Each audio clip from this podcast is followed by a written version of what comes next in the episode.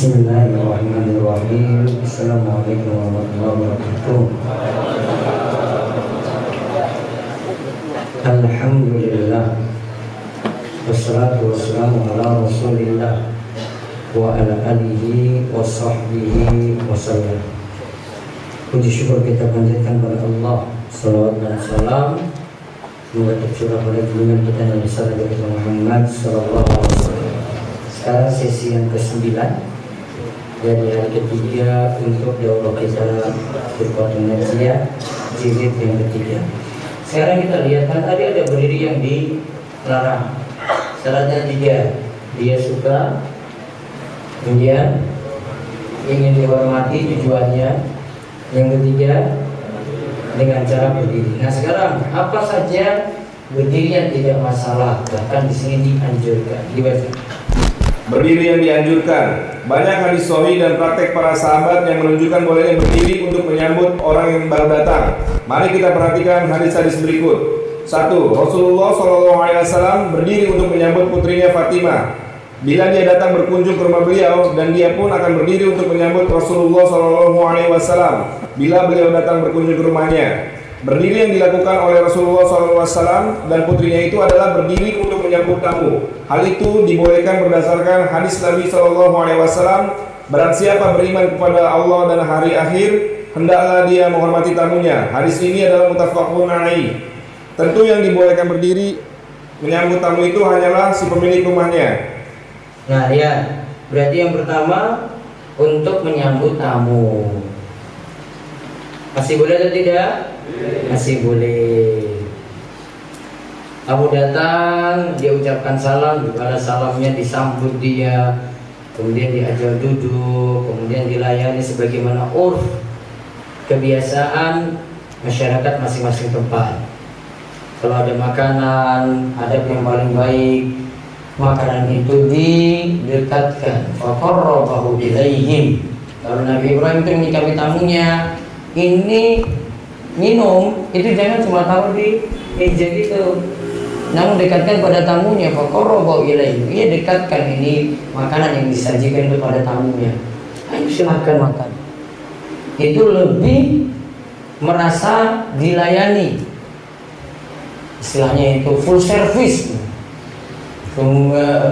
Lebih merasa dilayani daripada cuma oh silahkan gitu. Oh jauh sekali tuh. Pergi ambil lagi di sana bawa lagi ke mejanya gitu.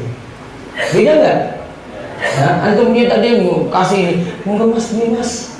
Mas negara ini silahkan gitu. Ya. Lebih bagusnya mana? Lagi yang didekatkan tadi. Makanannya didekatkan pada tamunya. Nah itu kalau uh, beberapa akhlak dari Nabi Ibrahim alaihissalam ketika menyambut tamunya Nah, jadi yang pertama yang masih dibolehkan menyambut tamu terus.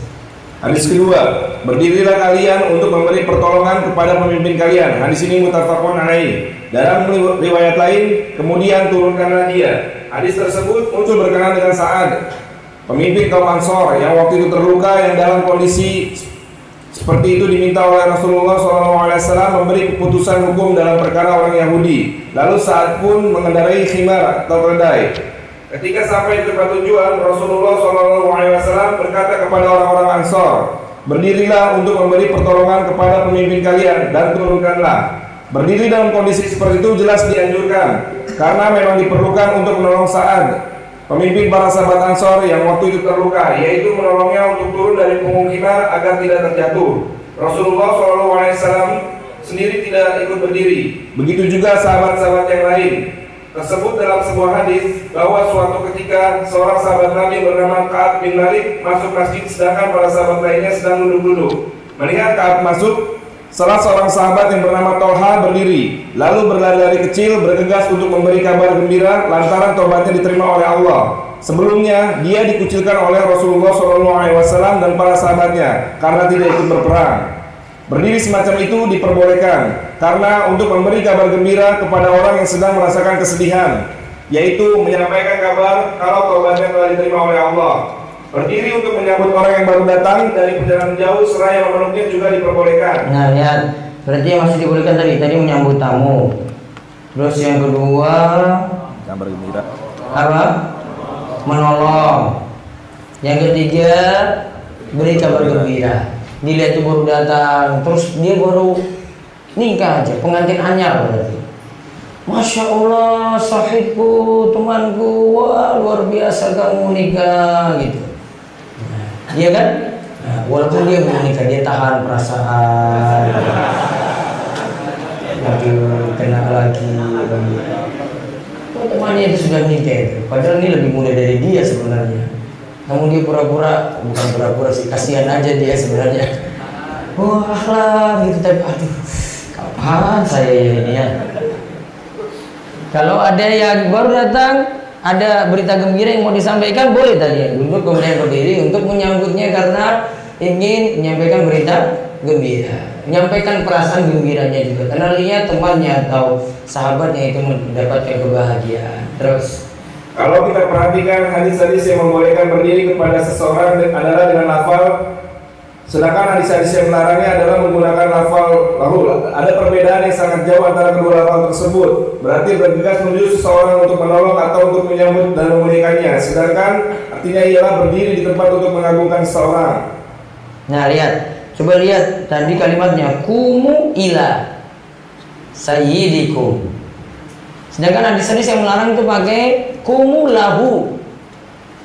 Memakai lahu. Coba lihat yang kalimat sebelumnya dalam hadis kalau kita bawa tadi ya, ayat masalah nau nasu lahu kiaman pakai lahu. Kalau tadi pakai li beda. Kalau kumu li kumu ila itu berarti menyambut. Ya, kumu ila berarti menyambut.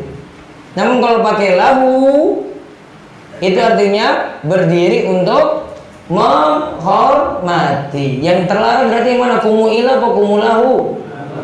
kumulahu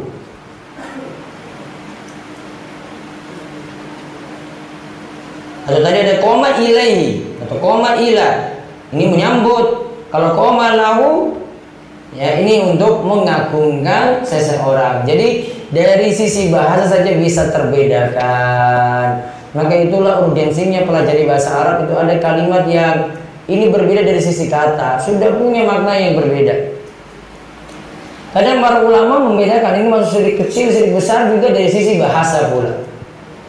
Ya. Kalau kalimatnya misalnya yang kemarin kita sebut manta Allah kota mimatan fakot asyrak siapa yang menggantungkan jimat-jimat maka ia telah berbuat syirik. Ini berbeda lagi dengan kalimat yang lainnya pakai kata syirik juga. Kalau fakot asyrak ini para ulama hukumnya nanti syirik asgar. Ada lafaz yang lainnya beda dengan itu. Maka dari sisi bahasa saja sudah bisa membedakan. Maka itu juga jadi dalil pentingnya belajar bahasa Arab. Wallahu alam sesi ke berapa ini? 9 selesai. Kita lanjut lagi nanti bahasan ke 48.